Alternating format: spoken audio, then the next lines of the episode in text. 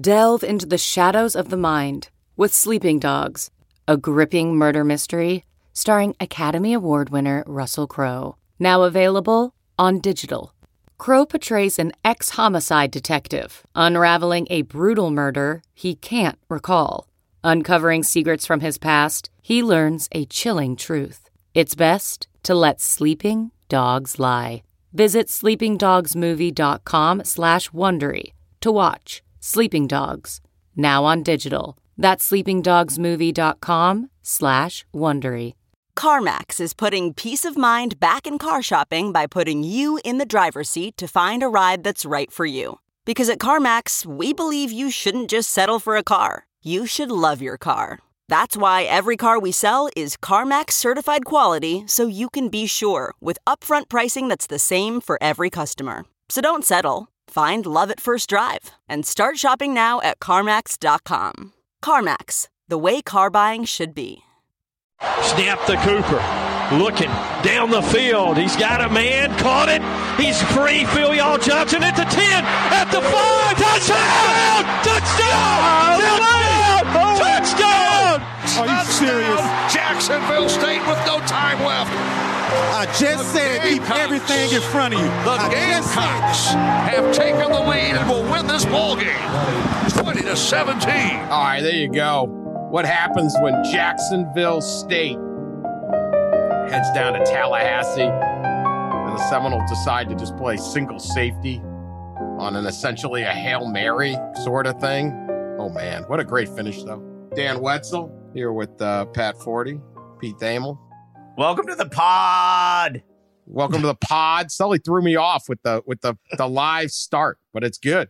You got to stay on brand, Dan. where Next thing you know, you're to start drinking magic. like some like you know cloud candy IPA. Like stick with the Okay. formula; it's working. We're going to get to the FSU meltdown amongst many other meltdowns for a podcast that, that traffics in negativity, humiliation, and failure. There's a lot of material to work with. Saturday damn, was it's an a great day. all-you-can-eat buffet. The Golden Corral is Florida back open. State provides yet again. Wild day. Let's start with this, though.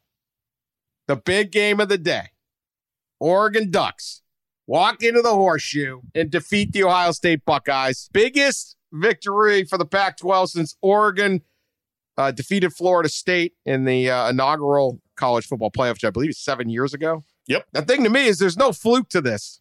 There's no, if only there wasn't that pick six. I- i- If only this.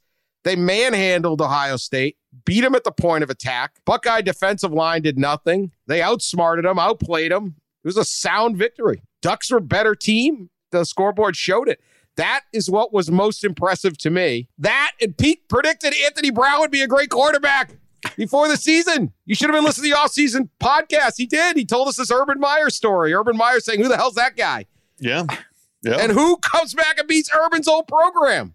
Amazing story. Anyway, Pete, give us the details from the shoe, which I uh, I have been at the shoe for those rare losses, and man, Oh, not sure there's a sadder place in a, in the in college football than when they got to shuffle Put it this way, 110,000 They're out not of there. used to walking out of there. No. They're No, not used to walking out of there with an L. and it's just huge, and it's always gray, and the the you know the stadium is not like a cheery stadium. It's I love that place, my favorite college football stadium, but it is an old war memorial type place. So, Pete, what was it like? I was there when Baker Mayfield planted the flag in 2017. So, um, yeah, and that was the last time they lost. I think it was 23 straight that they had won there. And it's funny, you look back to 2017. What do you remember about that game? You remember Baker Mayfield just playing his tail off and then planting the flag after. This game, I think years from now, I will remember the coordinator mismatch. Joe Moorhead just had his way. They beat him on a 99 yard drive, 10 plays.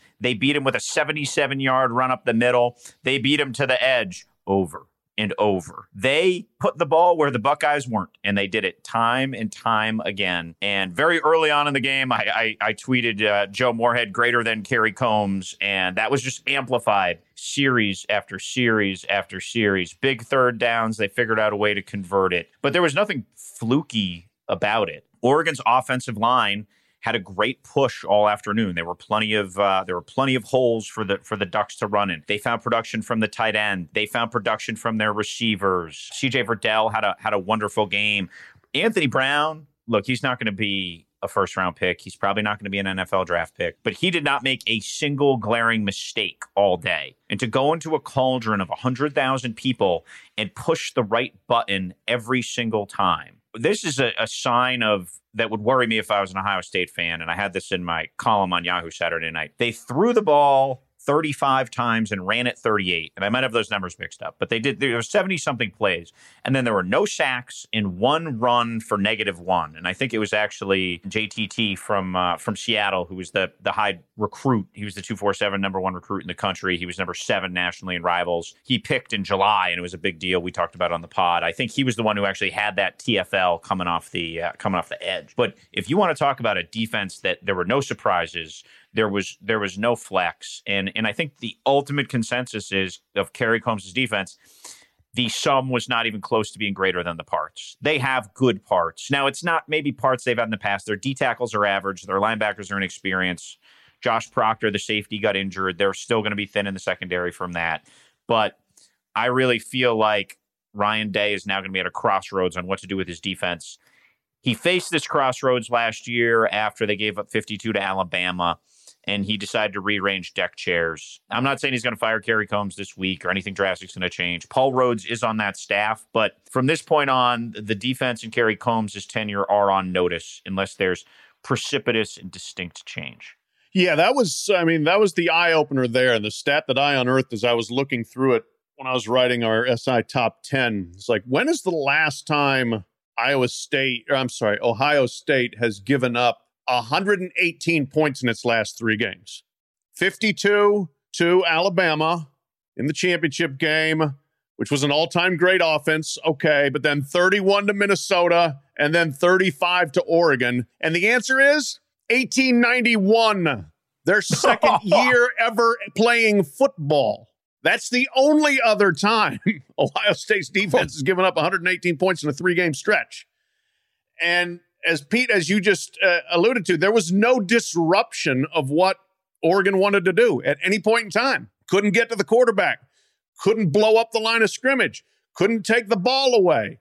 It was a, a remarkably passive, I thought, confused at times uh, performance by them. And all credit, as you said, to Joe Moorhead and to Oregon for executing the heck out of the game plan and having a good game plan. But my gosh, Ohio State with all those star recruits, where are they on, on the defensive side of the ball? I, I mean, you've got to have some guys that make some plays. You know, Zach Harrison made the big play against uh, Minnesota with the strip that ended up being a touchdown, and they just they had nobody do anything like that in this game. And and Dan, to your original point, this was so no fluky. I mean, here were Oregon scoring drives 99 yards, 10 plays, 65 yards, seven plays.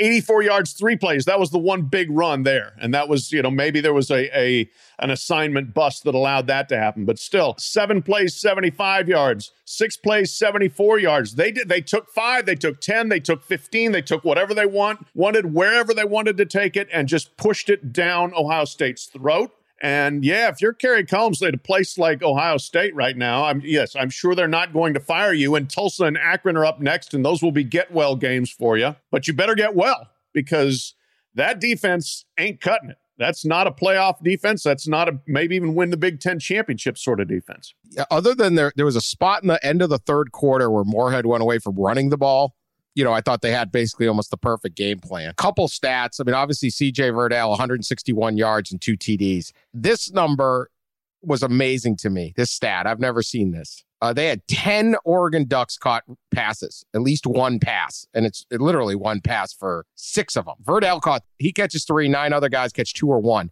Every guy except Troy Franklin, I'll put it this way every guy averaged at least 9.5 yards per reception. That is astounding. Yeah. Yeah.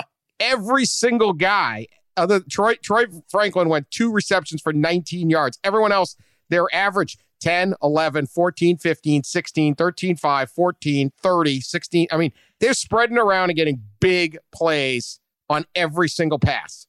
and then they're running, and, and, and, Verdell averages 8.1 yards per carry. Uh, Anthony Brown, 10 for 65, 6.5. Travis Dye, 8, eight carries, 43, 5.4, and a touchdown. Are you kidding me? Like if your if your worst running back is going to average 5.4 yards a carry and every single pass is going to go at least nine like 9.5 or more, you're not losing. Incredible.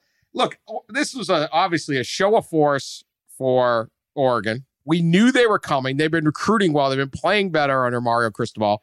There was a thought that next year was the year, kind of the buzz I had thought, and it get to next year. Oregon could be a legitimate national title contender. We'll see where this is going to go. I don't know whether they're going to win it this year, but they're a legit national title contender. If you can walk into the horseshoe and beat Ohio State that soundly, you can beat anybody. Will you? I don't know, but you can beat anybody. They have built that program up to a point. They have got a ton of talent and they can spread it around. It isn't one guy, it isn't this, that, or the other. They're missing five starters on defense, including their probably their two best defenders. Yeah. Incredible performance by the Ducks. And I think you have to take a different look. We'll see how they do, but it sets Oregon up into a different stratosphere at this point, or potentially in a different stratosphere of who we look at as the truly elite programs in the country. This could be the one we look back and go, "Oh yeah, they were for real." Now they're now they're a legit national title contender. This was this was the sign. Yeah, a, a lot of credit to Mario Cristobal. They've recruited very well out there. I mean, Kayvon Thibodeaux did not play. He may be the number one pick in the draft. He's that classic, modern, explosive edge rusher. Think like Dwight Freeney, that type of that type of guy. And Pat tweeted this during the game, and I certainly thought it. I mean, as Ohio State's trying to come back and they're dropping back to pass over and over and over and over, and CJ Stroud played pretty well. There was no Kayvon Thibodeaux to worry about coming off the end and strip sacking. You know, like Chase Young used to be in that position for Ohio State two, three years ago, and he could just wreck a game with one pass rush. And then Justin Flowe was one of the best recruits on the West Coast last year. He ended up, I believe, enrolling early. He had 14 tackles against Fresno only because somebody else was hurt. Mathis, one of the other linebackers. So Mario has brought the talent level way up in Eugene. And it's fair to say, and I would not have thought this before the season, but it's fair to say that Oregon is a legit playoff contender. You can put them in that sort of playoff blue blood mix, that grouping that we all have kind of gotten a little bit tired of, right? Uh, and one of the reasons why they're expanding the playoff. Well, Oregon surges ahead and kind of changes everything, I think. They change the the balance of power. They shift the axis of the sport. They open the West Coast back up to relevancy, a place it really hasn't been since November of 19 when Oregon lost at Arizona State. And I actually remember watching that game in Columbus because remember that set up the Pac 12 title game where Utah had a chance to go in if they won, but Oregon beat Utah. And then last year was just a big old bucket of average for the Pac 12, to put it nicely. Now pushing forward, remember, Oregon lost to Washington last year, but last year is just the, the, the further we get into this season, the less relevant last season's results, you know, bear on what we think of this season.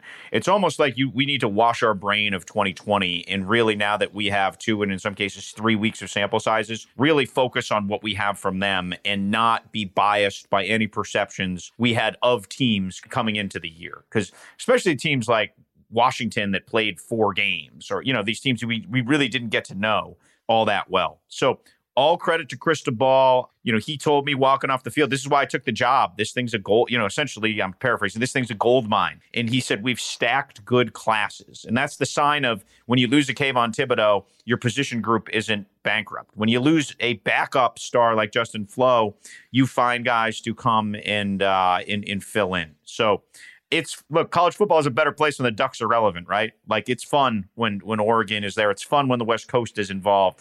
It's fun when it's not predictable. I mean, we all thought the Buckeyes were going to win by 21, especially once the Thibodeaux news came and the Flowe news came. I, I didn't think they had much of a chance. So, all the credit in the world to the program Mario Cristobal has built in Oregon because that was a true program win. Yeah, that's what, as you said there too. That everybody who has been complaining about same old, same old in college football, well, we just saw same old, same old just got its butt beat. And, you know, Clemson's already lost the game. And while that's to Georgia, it's still Clemson, you know, the three teams that never go away, two of the three of them have lost a game and we're two weeks into the season. So that certainly adds intrigue.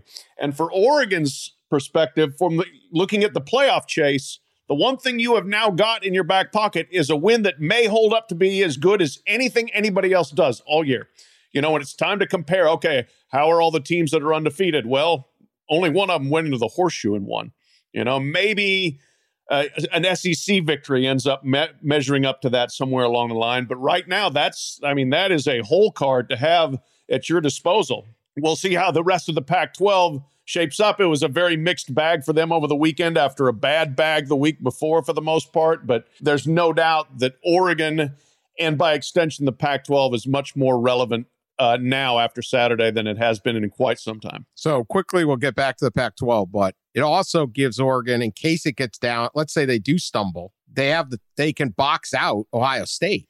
Yep. You know, if Ohio State runs the table, they not, they not only need, they need Oregon to, to be in for sure.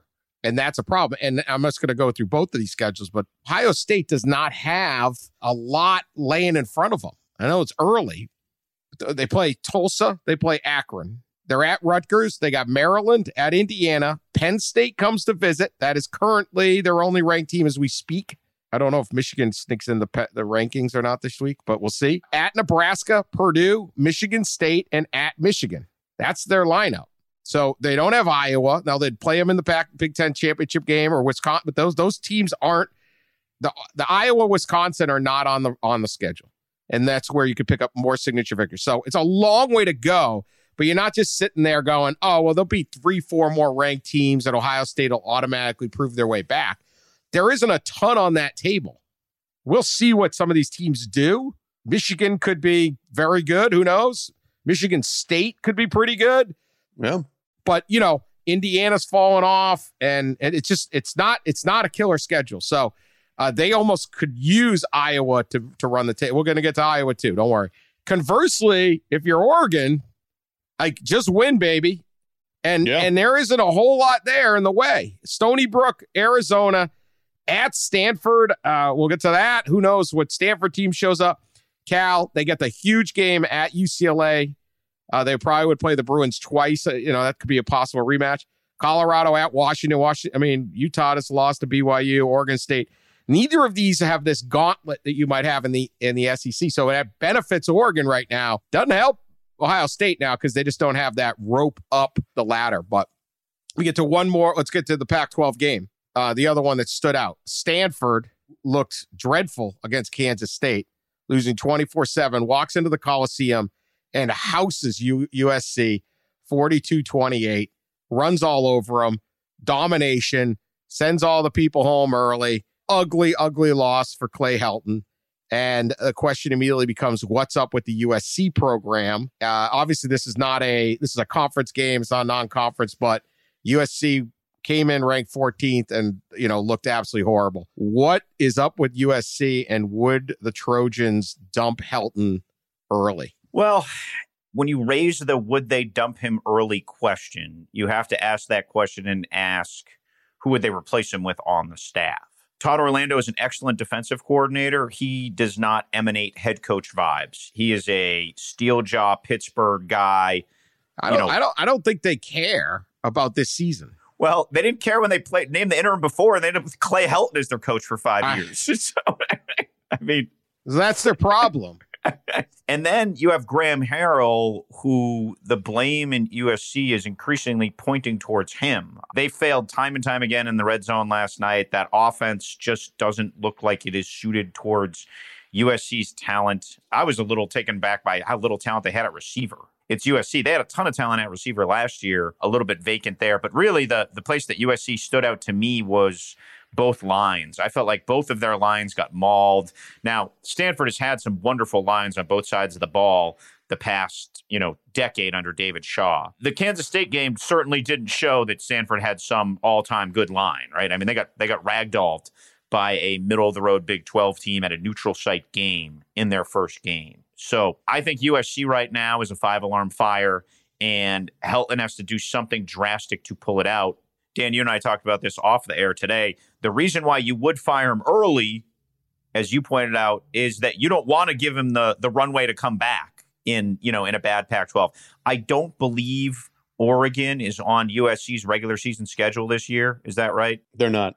No. You know, and then Notre Dame is eminently vulnerable, as uh, the Toledo Rockets showed us, or, or, showed the dozens and dozens who found Peacock um, on Saturday. So if you feel like now Mike Bohn and his new regime have had two full years to kind of get a okay, this will be their second full year to say, okay, this is what Clay Helton is. Now, we all know this is exactly what Clay Helton was. And Lynn Swann, every every USC loss, I just point back to Lynn Swann, who was probably the most incompetent collegiate administrator of our lifetime. I mean, he was like a special breed of a poor administrator. He not only ran Clay Helton's deal out way longer than it should have been. Not only guaranteed, obviously, a large portion of it, or at least how that contract is assumed to be, but he, he basically, you know, gave him a Saban like contract for middling results. And the problem when the new regime came in at USC was that there would have just been so much money to have to have been paid to Clay Helton. So after this season, Clay Helton still has two full years left on his deal, which would likely put the buyout in the neighborhood of the $10 million range, since we've, you know, considering what we know of his private contract that we've seen so far of the public numbers that have emerged via tax documents. And so along with the federal investigations that that Lynn Swann had uh, swirling in his department there. I mean, that contract is just viewed within the industry as you know it's Weisian in in the way it was weighted against the uh, against the school and and given them uh, given the payoff. So my instinct is this: that when Mike Bohn got there, he basically said. I don't know enough about this place to fire and hire a coach. Like there was like a little bit of patience there this wasn't your ready, fire, aim, like Big 12 instinct, like we've seen in some other places. This was like, I'm going to want to figure out the problems and then find a solution. The, the problems, again, are evident. I do think a solution will come. I don't think like we're going to see a September October firing, but we will have like a lot of pods of names for USC and who would be the best fit there. Like I mean that's like that is right now with Michigan seemingly a little bit stabilized under Jim Harbaugh and give him credit. Like the staff shakeup has at least given them an adrenaline jolt to beat a bad team and a mediocre team. USC it's the it's the same old shenanigans once again and the the one thing that USC has working against it is that's a pro market. They will turn on you quick and not show up. Now they still may buy the tickets and have the season tickets, but they have no problem not fighting traffic and going to the Coliseum on a Saturday if the team stinks if the fans want to get mad at Graham Harrell, that's fine. But let's let's stop finding a coordinator scapegoats at USC and blame the head coach. He's done a bad job, and he keeps getting the. I mean, the fact that this is his seventh year, he's the luckiest coach in modern college history because he kept getting these benefits of the doubt. As you said, Lynn Swann made some very bad decisions about what to do with him. Mike Bohn steps in. The situation's bad, but he's not in position to make that change and pull the trigger there. Then there's a pandemic. So it's like, oh, another year, another year, another year. Well, now there's no more years, man. Get rid of the guy. If if this season keeps going the way it's been it's started here. Stanford was terrible against Kansas State. Averaged 4.5 yards per play against USC 7.1. 39 rushing yards against Kansas State, 141 against USC. They went up and down the field and did whatever the heck they wanted with a with a team that was absolutely horrible the week before. So I, there are no more excuses. There's nothing left for Clay Helton to hide behind, except the only thing is a big turnaround here. And if there's not, if you if you go and you lose to Washington State or you lose to Colorado or you lose to Utah and you get to that bye week before Notre Dame and you're worried about Clay Helton pulling a rabbit out of the hat, don't let him. Move the hat, hide the hat, fire Clay Helton. That's what I would say. That's the risk you run. Again, a lot of winnable games. SC's got the talent to do it, but I mean, how long do you keep giving this guy a chance? All right, other results in the Pac 12, because the Oregon victory overshadows a lot, and as it should, but Washington shows up at, uh, at, at Michigan, it just gets completely shut down again on on on offense. They lose thirty one to ten. I like the Michigan defense. I said that all all along, but this is not an eventful offense. Uh, BYU wins the Holy War over Utah. Colorado puts up a nice fight against A and M. Credit to them, but in the end they lose. Not really going to put that on uh, as a as a big negative of, of, of a result. It's probably a positive of anything. Pac-12 still got a lot to prove on this. I don't know what you take from the Utah BYU game. is a great game, but Washington is clearly in as much trouble as uh, as we thought. They get Arkansas State next week, and I'm not sure what the line should be on that. Watch out, Butch Jones is coming, baby. I know. Oh, one quick thing: Michigan is brick ranked by brick, They're- Sully. Michigan is 25th. They are ranked. I did look at the new Okay. AP. The AP poll came out right as we're taping this thing. So there you go. It's a loss to a ranked team. I don't know. I don't know. I mean, that- that Washington, Michigan mauled them. I mean, Michigan beat them defensively. And they just ran the ball. Classic, like old school football. You can't stop our run. We're going to keep running. Like we don't need to throw the ball. You can't. You cannot block and tackle us. You can't shed our blocks. Can't tackle us. So you get 110,000 screaming at you. We're going to run this game and be done in like two and a half hours. Washington, 128th out of 130 in yards per carry rushing, 1.95. The only schools that are worse right now are Bowling Green and Louisiana Monroe. Uh, John Donovan, offensive coordinator, on very thin ice, I would think, at Washington. Maybe not as thin. Obviously, it cracked on Ivan Jasper. The, the, the off, we had our first offensive coordinator firing at Navy, uh, but John Donovan ain't too far behind. Yeah, to be fair on the pod, we fired John Donovan before he coached a game in 2020, and then we refired him after last year before this season started. So, um, yes, listeners to the pod will know that we're uh, we're we're we're always quick on the hook. Pat also called uh, Ed Orgeron Gene Chizik 2.0 about 90 seconds after he won the national title. So uh, we're not afraid to uh, to pull a quick uh, to pull a quick hook. But I think Dan, when you step back and look at the West Coast right now, like at the baseline, there's like a relevancy and a little bit of juice, and, and Oregon has provided that to some. I give Karl Dorrell a lot of credit. Remember that guy took over like basically 10 minutes before the pandemic, got Colorado back to like baseline functional and relevant, and and look like Texas A&M is exponentially more talented than Colorado. Dorrell is like a you know cagey old coach, spent a lot of time in the NFL, and has has done a really good job pushing that program forward. I think when he was hired, everyone went, "What?" More than like, oh, that's like a, a solid veteran coach hire who can who can move us uh, who can move us along. So I will say this: one of the things I enjoyed, I met George Kliavkoff for the first time in the press box of of Ohio State in Oregon, and he there's a little bit of a cocksure way about him. Look, we've all dealt with these athletic directors and these commissioners, and many of them are prone to cliche. They're conservative. They have their masters are the like 12 college presidents. Uh, there's an old line amongst ADs that like 12 college presidents just look like the scene from the Star Wars bar, right? Because you've got, you know, you've got a sociologist and a doctor and a philanthropist. Like you've just got all this different collection of people. So these commissioners have these like weird jobs. And Kliavkoff is like not really worried. He's like, yeah, we might take some schools. Everyone's like panics and screams. And he's just kind of like, yeah, no big deal. So we're in the front row of the uh, press box. There's about two minutes left in the game and he was down at a in a suite on the uh, opposite end. And he made it a point to walk by the row where the national media was and he actually tapped me on the shoulder and he said uh, enjoying the alliance so far guys? And then walked out and the uh, he and kevin warren drove up to uh, drove up to ann arbor and uh, caught the night game.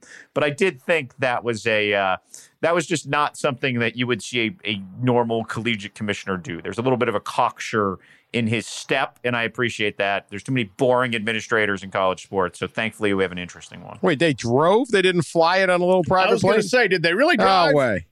They drove. They drove. They got a van. There was a customized A van. I was told.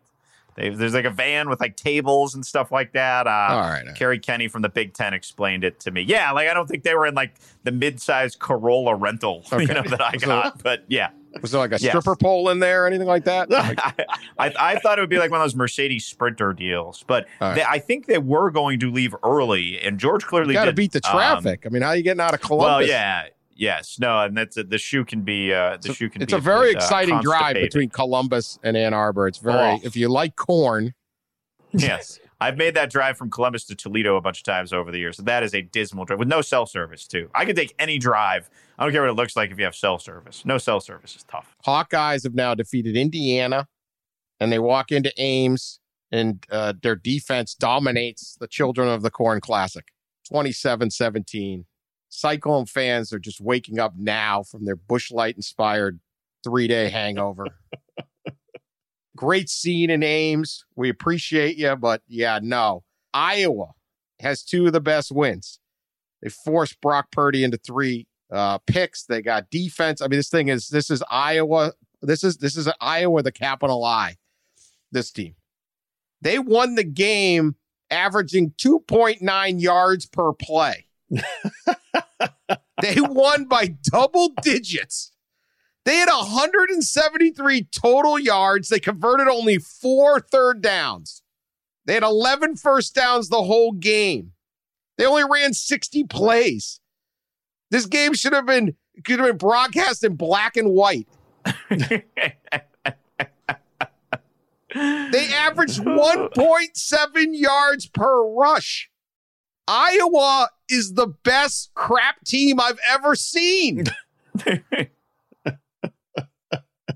Can the can the uh, I'm going to get to Iowa State because I have a scandal involving Iowa State. I have a scandal. Oh yes, You do. No, you- you've been doing Yeah. some some of your finer work. investigative work, Dan. Yes, I have a Yeah, scandal, Woodward and I'm gonna get to it. Watch their back. Yeah.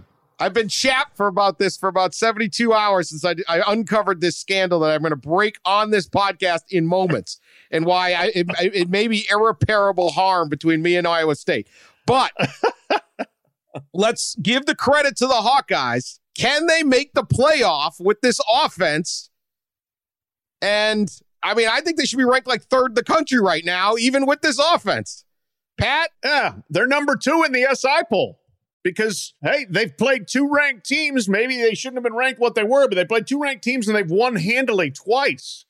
But everything you said, all those stats that you threw out there, were why I picked Iowa State because that was Iowa's offense against Indiana too. They did nothing. They had two pick six touchdowns. They had one long run. Otherwise, they did nothing. Here we are.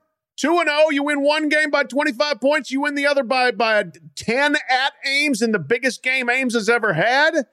And it's this is like Kirk Ferentz tour de force here. It reminds me of their 20 their 2015 team. Remember their 2015 team would just kind of muddle its way to undefeated. You know, and all of a sudden we're like, my God, can we really let Iowa in the playoff? And unfortunately, Michigan State stopped that travesty. But but you look at this team, it's the same damn thing. You're gonna make the mistakes, not us. We're going to punt. We're going to play defense. We'll take the ball away. And when we do take it away, we're going to score. And we're just going to watch. If you are Iowa State, we're going to watch you absolutely throw up all over your shoes in the biggest game you, you've ever had in your stadium. Good job by the Cyhawks or Cyclones there. But let, let me know, quick I- interject one more stat. Iowa's punt, their average punt, 51.1 yards. see, punt to win, baby. How do we win? Well- we, we have a punter going half a field every time. Yeah, that's that is so Kirk Ferentz. It hurts. I mean, There's got some kid. There's this always just some strong legged kid from like Mason City, just bombed. He grew up on a dairy farm 40 miles north of Mason City. He had to, had to go in so he didn't have to play six on six football. just kick, I just kick balls over the barn. If you remember the 2015 team, it was Shakespearean because it was felled by a 22 play drive. It was, it Yes. was. That's clearly Yes. the out of the uh, Bret Bielema would call it the borderline erotic Yeah. collection of Iowa football. And I think Bret, uh, I think Bret went to Iowa if, if I'm right. Um, he did. yeah, I'm sorry, has a I, I have to interject real quick though, Dan, and deflate your whole Mason City fantasy. They're punters from Australia. Ah, there we go. The Australians. Yeah. So. Yeah. I feel like well, they're then all what the hell's Australia. going on in Mason City? Get your crap together. Grandpa taught me to get the ball and kick it hard every time. Well, I think Iowa State has won what we should now refer to as the uh, the 2021 Mack Brown Award. They won the offseason, right? Like, and it did not go unnoticed from talking to the people on the Iowa staff this week that Iowa State won the offseason. Now, Iowa had won five consecutive games against Iowa State. So it doesn't take much to get that crew uh, in Iowa City irked a little bit. Certainly, all the attention on Matt Campbell and all the attention on Breece Hall and Brock Purdy and the feel good play of the sport. And they're sitting at Iowa, they're like, okay, these are our last eight games. Michigan State, 49 7. At Minnesota, 35 7. At Penn State, they won by 20. They beat Nebraska at home, not by a lot. They blew out Illinois on the road. They thumped Wisconsin 28 7. And then obviously what they did to Indiana. Like Iowa non-Alabama division is is on a good of a run as anyone in the sport right now. So I appreciate Pat ranking them where they did. I am uh, I am all in on this Iowa team until they are proven otherwise. And look, they are they are a point of attack program. We've talked about this Michigan State under D'Antonio. We've talked about this with Stanford different times under David Shaw. Right now, I was beating everybody at the point of attack. Now, obviously, the rushing yards don't quite reflect that. But until someone rises and shows they can compete with them at the point of attack, I, I think there's uh, I think there's bright things ahead for this uh, for, for, this Iowa team, and it's it's kind of fun to have uh, to have Captain Kirk uh, rolling and rolling. Gray skies ahead. They don't want sunshine. That's true. this this offense is more Midwestern than that wreck of the Edmund Fitzgerald song that Jim Harbaugh likes. All right, I'm getting to the scandal. I can't wait. All right. Break right, we have news. champ- Break the scandal. We, we have championed the Hooray for Ames song. Play it, Sully. Play it. Go ahead. All right. We have championed this song. We've talked about the the the 20 minute or less commute to work. The number nine city in the USA per CNN money, whatever the hell that is. We've championed their their uh, they have a restaurant on Main Street if you're hungry, and we have certainly championed all of the great award-winning water that supposedly comes out of the taps and names. But I did a little research on the people that are in the video, in the video. And I am just d- disturbed because remember, I-, I wanted to see whether Jesse and Shannon Hostetler were still still married after after Jesse looked like a hostage in the video. and guess what? They are, but they moved to Georgia. The two of them moved. They said Ames is the greatest, and they moved. And not just them. Matt Ellenwood moved to Baltimore. he was in the choir in Des Moines. No, he's not anymore. and Malika Jeffries L, who was the big Cyclone fan, moved to Boston to work for Boston University. It's a lie. Hooray Ames is a lie. They sleep on a bed of lies. They all moved. You guys were doomed. That's why you're dead. Your own people won't even stay there.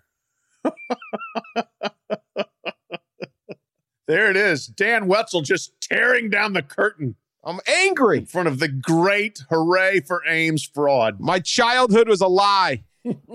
there is no magic in Hilton anymore. No, it's all over. That water must suck also. Probably not even any good. the the listener who tweeted us that he uh, they get his twins to go to sleep at night by playing them the "Hooray for Ames" song. of all the tweets we've gotten, that was one. That was one where I was like, "Whoa!" it's like, yeah, guy guy sent that in from Indiana. Thanks for helping yeah, us out on the pod for by teaching me yeah. the Ames song. So, but that's where we, we've actually performed a public service for maybe the first time. Wow. Don't believe the two, actors two in the video. Twins calm down. Don't believe yeah. the actors in the video. They all took off. I know. So great they left. I, will say this. I told Dan this on the phone today, Pat, that like uh, they, we have a lot of listeners in the Ohio State press box. A bunch of people came up to me, uh, some familiar faces, and some some faces I didn't know. So it's always good to hear that we do bring joy with our with our dark humor and negativity to uh, to others. So it was good to uh, you know we haven't been out in press boxes obviously in a, in a, in a long time. So it's good to get some uh, good to get some feedback and know we're we're uh, we're helping people on their commutes and their runs and all that stuff, walking their dog and everything. So that was that was a fun part of my a very fun day in Columbus on Saturday. All right, let's get to the the play of the day though. Some reason there was a cat hanging from the hanging Florida cat from a wire inside Hard Rock Stadium at the Miami game. A cat. You've all seen the video. The cat was looked like it was gonna gonna fall. Some alert alert hurricane fans uh, get this American flag they brought since it's September 11th, I assume, and use it as the cat finally falls to break the cat's fall and save the cat. And the place goes wild. What the hell was a cat doing at the football game, Pat? and was well, that the greatest catch you've ever seen? I mean, that was. Pre- then the cat starts urinating everywhere on everybody because yeah, the poor course. cat's scared, scared to death. Yeah, absolutely. Cat was nearly not nearly just scared to death. The cat was nearly dead. I mean, falling from up there. I know cats tend to fall well, like they land on their feet, but that was a bit much. Now, I mean, See some down in Miami now. exactly. That's why you know suicidal cats Miami. are not it. I'm just glad the cat wasn't eaten. You know, I mean, the, the the cat was saved, and the cat was not eaten by the people that caught him, so that was good. Do we know Uh, that? But well, we don't know that for sure. We just we know the cat at least was not devoured on the spot. Uh, but they, I don't know how it got in the upper deck. I mean, I guess you know can climb the concourse or whatever. I was talking to my son Mitchell about this earlier today. I mean, like you talk to people that run stadiums, and and there are a lot of animals that get into stadiums: raccoons, mice. Uh, cats, stray cats, you know, there, there's food and there's shelter usually that can be found there. So, but gets in the upper deck and then how does it get out to the precipice hanging over the lower deck? What what exactly happened there? And then how did that somehow become the most interesting thing in the Miami versus Appalachian State game? Oh well, that that I guess speaks for itself. But Oh, hold on, Incredible hold on. job. You could get the greatest Super Bowl of all time, and that would be the most interesting thing. Like, very true, very true. not every I day mean- you see a cat hanging from a wire. No, it's not. And I, I mean, great job, whoever got the video. You know what? I mean, or else we don't even know about this. Well, Dan may not get the Pod Pulitzer for the week for his uh, Ames investigation into the Hooray song because David Wilson of the Miami Herald went and found the people that caught the cat. Oh, okay. Yes, the uh, the, the Cromers of uh, Miami fans, Craig Cromer and his wife Kimberly, doing God's work. Uh, we want to give them credit. And uh, David Wilson of the Miami Herald caught up to them. One small detail that should not be lost on the pod is that uh, they stood there for about two or three minutes. While so they bring an American flag to every game. Craig ripped it from the zip ties to try to catch the cat, and uh, they stood there for about two or three minutes while Craig while the cat peed on the fans below. It seemed like it took forever, Craig said. Eventually, the cat lost its grip and tumbled down toward the suite level. The Craig's flag did just enough to break the fall and let a group of students in the section below grab it as it fell to the ground. This, Craig said, is my first catch. So, Had no Uh, experience. Got to throw that Yes. fr- true freshman in on it. Yes. In classic distraction, it happened right by the Miami play by play booth. And uh, Joe Zagacki from WQAM, I guess, provided play by play on the air, which is definitely, for Miami fans, better than anything that happened on the field because they almost lost to App State. Uh, so, yes, props to all involved saving the cat, chronicling the cat. You are pod heroes forever. All right, we'll get we'll get to one more here before we get to Texas. Uh, th- this is a great story. Grambling played uh, at Southern Miss down at Hattiesburg on uh, on Saturday. Uh, Golden Eagles 37-0. Southern Miss wins. Uh, a tweet goes out that they had to block a tunnel at one point into a section because uh, they were told a woman was giving birth. Now, uh, she was giving birth at the Grambling Southern Miss game. Now, turns out uh, she did not actually give birth. It was later confirmed uh, at the stadium. Uh, she got to the hospital uh, in Hattiesburg and, and had the birth. We hear mom and baby are doing fine, which is great. Question I have A lot of questions.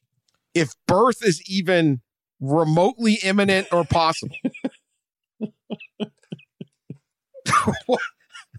Did you just feel like I'm going to risk it because there's no way I can miss the Grambling Southern Miss game?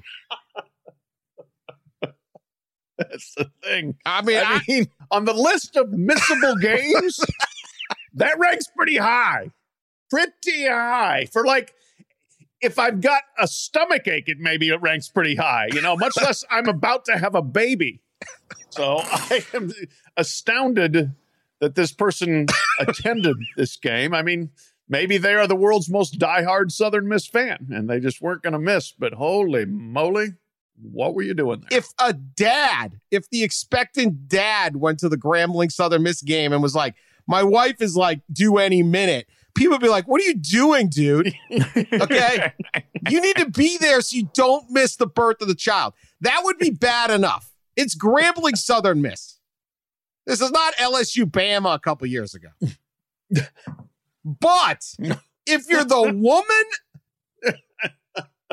and I mean, I understand I'm putting a heavier burden on the gender, but you're the one carrying this thing around, man. You're the one that's got to have the baby possibly in the alcove at the Rock, MM Roberts Stadium. plenty of room. At least there's plenty of like it's not it's not tight corners. We're not selling out that stadium for that game. Was it like I got free tickets? I don't want to. I don't want to blow them. I mean, what? So, uh, Southern Miss coach Will Hall got his first career victory in the game, and he needs to immediately offer that child a scholarship. All right, Yeah. that child needs to get a scholarship. Uh, Yeah. I, I don't care if it's a kicker, a holder, a left tackle, uh, what shape, size, gender that child is. That child needs to have a full scholarship offer from Southern Miss. Absolutely. If yeah, that's your your best fans you've ever had. If they're willing to go while on the verge of giving birth. But they they, they got to like nickname the kid Rocky, right? Because they call the stadium the Rock. Yeah, The Rock. Yeah, yeah. Oh, or gosh. Favre, maybe name him Far, Far him or her Favre. I don't know. That is the. I mean, wow. That is not a place I want to have a baby. I, I mean, I'm sure there have been many babies conceived inside the bleachers of the Southern Miss football stadium. Brett Favre was there now, yeah. but let's not give any birth. Let's keep it together, people. We appreciate the enthusiasm for this sport. how about how about you just sitting there trying to enjoy the game, and this woman's giving birth? I mean, that would ruin my game experience. I think so. I think Be like, ah, they really need to see that. All right. Speaking of more than they signed up for, hey Texas, are you worried yet? I'm telling you, you're going to regret this. so. I'm so glad we're blowing up college football to take care of the Texas Longhorns so they can go to the SEC uh, when they're already losing to not good SEC teams. They march up to Fayetteville. We underestimated the Fighting Sam Pittmans, even though we're huge Fighting Sam Pittman fans. They trounce Texas, manhandle them. Uh, huge win for Arkansas. I said I said this last week. The, there's almost nothing Arkansas can do more important than than being able to recruit Texas well as a program. And there's nothing better to help you recruit Texas than beating Texas. But this is a dreadful loss for for the Longhorns. And it just goes to the same bit where we're like, we got this mediocre program and they're trying to basically construct it so it can't fail, so it can be too big to fail. And we're blowing up leagues and changing everything because Texas thinks they can be better in the SEC. And they're going to face a, a schedule full of this. Arkansas is better than a lot. Arkansas is not a good SEC program. Hasn't been in a while. Better than most of the Big 12 programs that you normally feast on. Thoughts on this? And Steve Sarkisian, that's a that's a that's a tough loss. I know he's in his first year. the job Steve Sarkisian has and the job Steve Sarkisian took are drastically different jobs right now because of this conference choice. And I wonder if you gave Sark some truth serum, if he would tell you, I would not have taken the Texas job if it was in the SEC. Because they had a ways to go to win the Big 12. Now, they weren't drastically far away. They were fairly close last season to even playing in the Big 12 title game. I think they lost to Iowa State by three, which precluded them to go. But they played, I think Tom Herman lost to TCU by 17 his first year. I think he lost 24 to 7. And then from that point on, they did not get blown out of any games. They were they he lost too many close games, quite frankly. That's one of the reasons he got fired. Uh, his game management was second guessed in a bunch of different, including that Iowa State game. It's interesting now that you get a glimpse of what you need to become from one of the lower rungs of the SEC, and you are way, way behind. Texas is not a place that's going to give you time and patience to catch up, right? Like that is not the Texas DNA. They they're already like, you know, sticking their teeth into what coordinators need to go and looking on rivals to see what what assistant coaches aren't rec- are carrying their weight in recruiting. That is a tough tough job in the SEC and only made tougher if the departure date is 2024 and we've said this a few times in the pod and I want to accent it now. If you do have to spend the next 3 seasons after this one in the Big 12, it's one of the worst recruiting pitches you can ever send because your recruiting pitch is going to be, hey, come play in this league we're trying to ditch that's clearly inferior, and then maybe you can go play one year in the good league. Like that is not something that's an easy message to convey. So I was chuckling to myself watching the game last night, being like, oh, the Texas boosters are all there in the suites passing the hat to get the 80 million so they can get the heck out of the Big 12 and at least have a coherent recruiting pitch going forward. But this Texas program, that's a crossroads game now because they have a long way to go catch up if they're going to be SEC fit for 2025. It, it to me it was just completely hilarious. I, I mean, this was this was this was Forget all that analysis. I just laughed. it's like this most hubristic, cocky for no reason, living on your past laurels, insufferable braggart comes swaggering into your stadium where and you're the 10th best program in the SEC and you absolutely beat them stem to stern. You slap them in the face for 4 hours and send them packing after they, you know, blow up the entire landscape to come into your conference because they're by God Texas and they can do what they want and we can make money. Oh boy, okay, that's great. You can make money, you can also still lose a whole bunch. And for them to get just absolutely throttled, it was an absolute wake up call, should be for everyone in the program Sarkisian, Chris Del Conte, all the fans, and all the players. Once again, we're still too pretty. We're too pretty and too full of ourselves to compete down and dirty because that's what this this was a trench beating. This was just we're going to run it at you, we're going to pound you, we're going to get after your quarterback, we're going to hit Bijan Robinson, you know, we're going to do whatever we want to do and just methodically thump the hell out of you pretty boys. So well, come on in. Come on in whenever you want to come in and you can t- maybe you can be the 11th best team in the SEC when you're here. Congratulations Texas. They can get there and be good, but it's never going to be quite as easy. Different ball game. Uh, you're going to have to change the way you do things. They hand out a Heisman at the end of the year. We like to hand one out every single week. This is our small sample Heisman. Hello, record book. Hello, small sample Heisman. How about that? I am going to hand out the Heisman to actually to a combination, the, the the pass and catch combination of Zerrick Cooper and Damond Philyaw-Johnson for Jacksonville State on their 59 yard ridiculous bomb touchdown to beat Florida State. Because it salvaged one of the worst 90 second drill offenses I've ever seen in my life. And so you really have to thank and, and congratulate Florida State for playing this so spectacularly terribly to make it all possible. Because here's how this went this went down. Florida, Jacksonville State gets the ball on their own 17 with a minute and 32 left. They took a minute and 26 to go 24 yards. They were doing nothing and they were not doing it well. And they were had just totally blown this thing to the point where it's just, okay, all we can do now is chuck it and pray.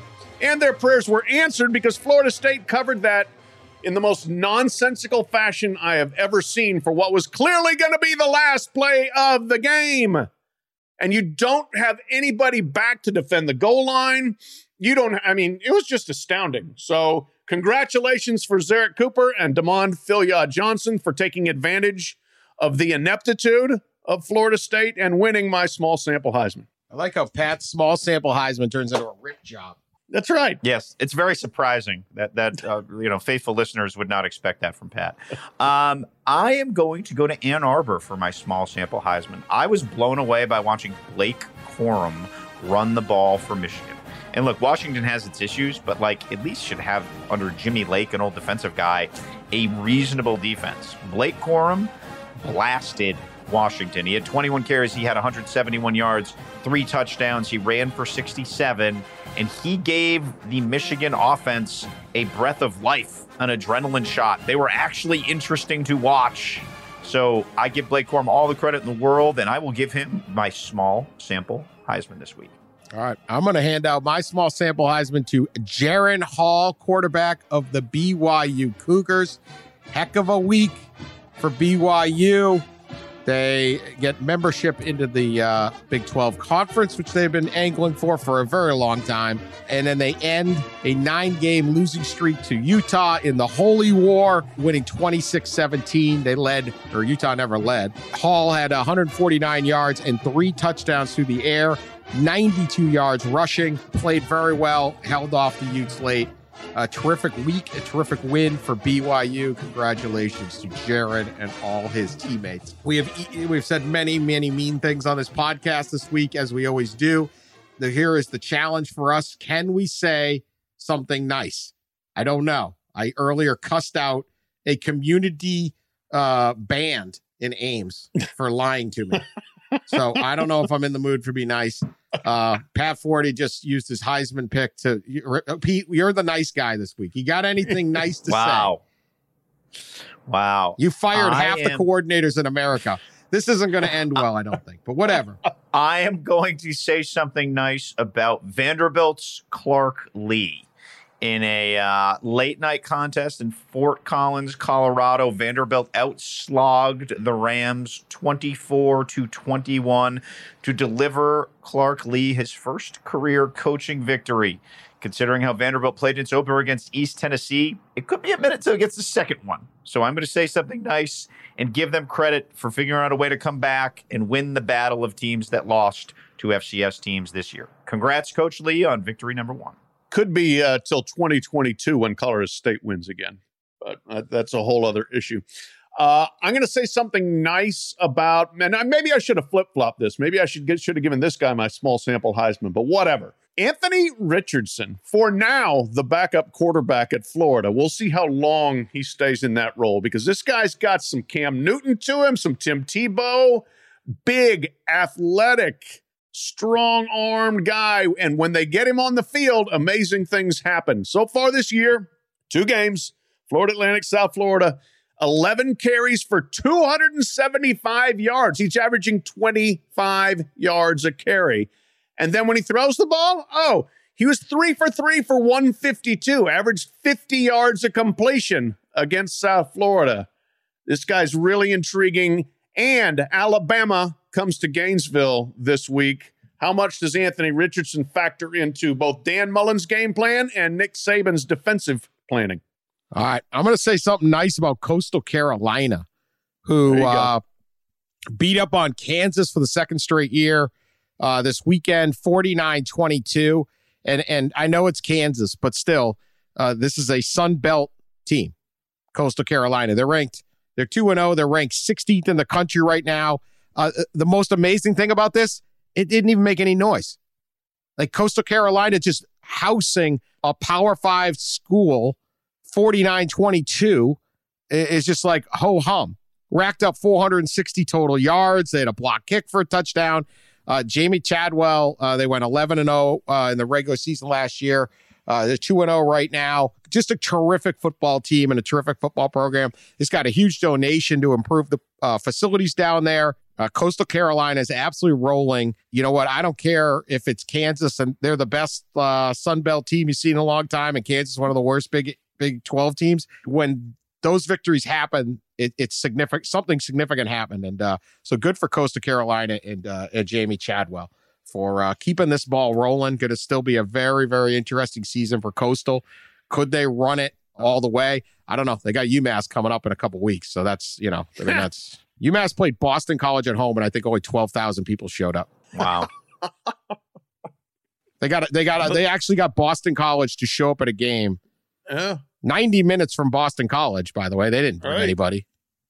Wow. Please. And, it's not like the leaves aren't even turning in Massachusetts yet, right? I mean, oh, beautiful you know. day. Beautiful day. Yeah. No. Oh, yeah. See, I had to get something negative in there. couldn't I couldn't do it. I'm sure Boston was just overwhelmed with talk of the BC UMass game, right, Pete? No one was talking about like Mac Jones or anything like that. Or it was overwhelming. Yeah, yeah. Cam who? Yeah. um. All right, we're gonna be back later in the week uh, with our regular pod on Tuesday, and uh, be out Tuesday night, and then uh, we'll have the race for the case late in the week. Uh, not as great of results, but uh, I'm still in first place, so everything's all good. Hey, we aren't the only podcast ramping up its betting coverage. Make sure to check out the all new Yahoo Sportsbook Daily. Comes to you from our own Minty Bets, Frank Schwab, Pam Maldonado, and Nick Bromberg. Check out the pod Monday through Friday, year round. Hey, create a Bet MGM account, place your first bet risk free up to $1,000. That's right, risk free. If your bet loses, you get your bet amount up to $1,000 added back to your account in free bets. That's it. Nice deal. Must be 21 or over in Arizona. Yeah, welcome to the party, Arizona. Colorado, Indiana, Iowa, Michigan, New Jersey, Pennsylvania, Tennessee, Virginia, West Virginia, and Wyoming only. Terms apply. Go to betmgm.com slash Yahoo, betmgm.com slash Yahoo to get started. Use the promo code Yahoo when making your first deposit. We will talk to you then.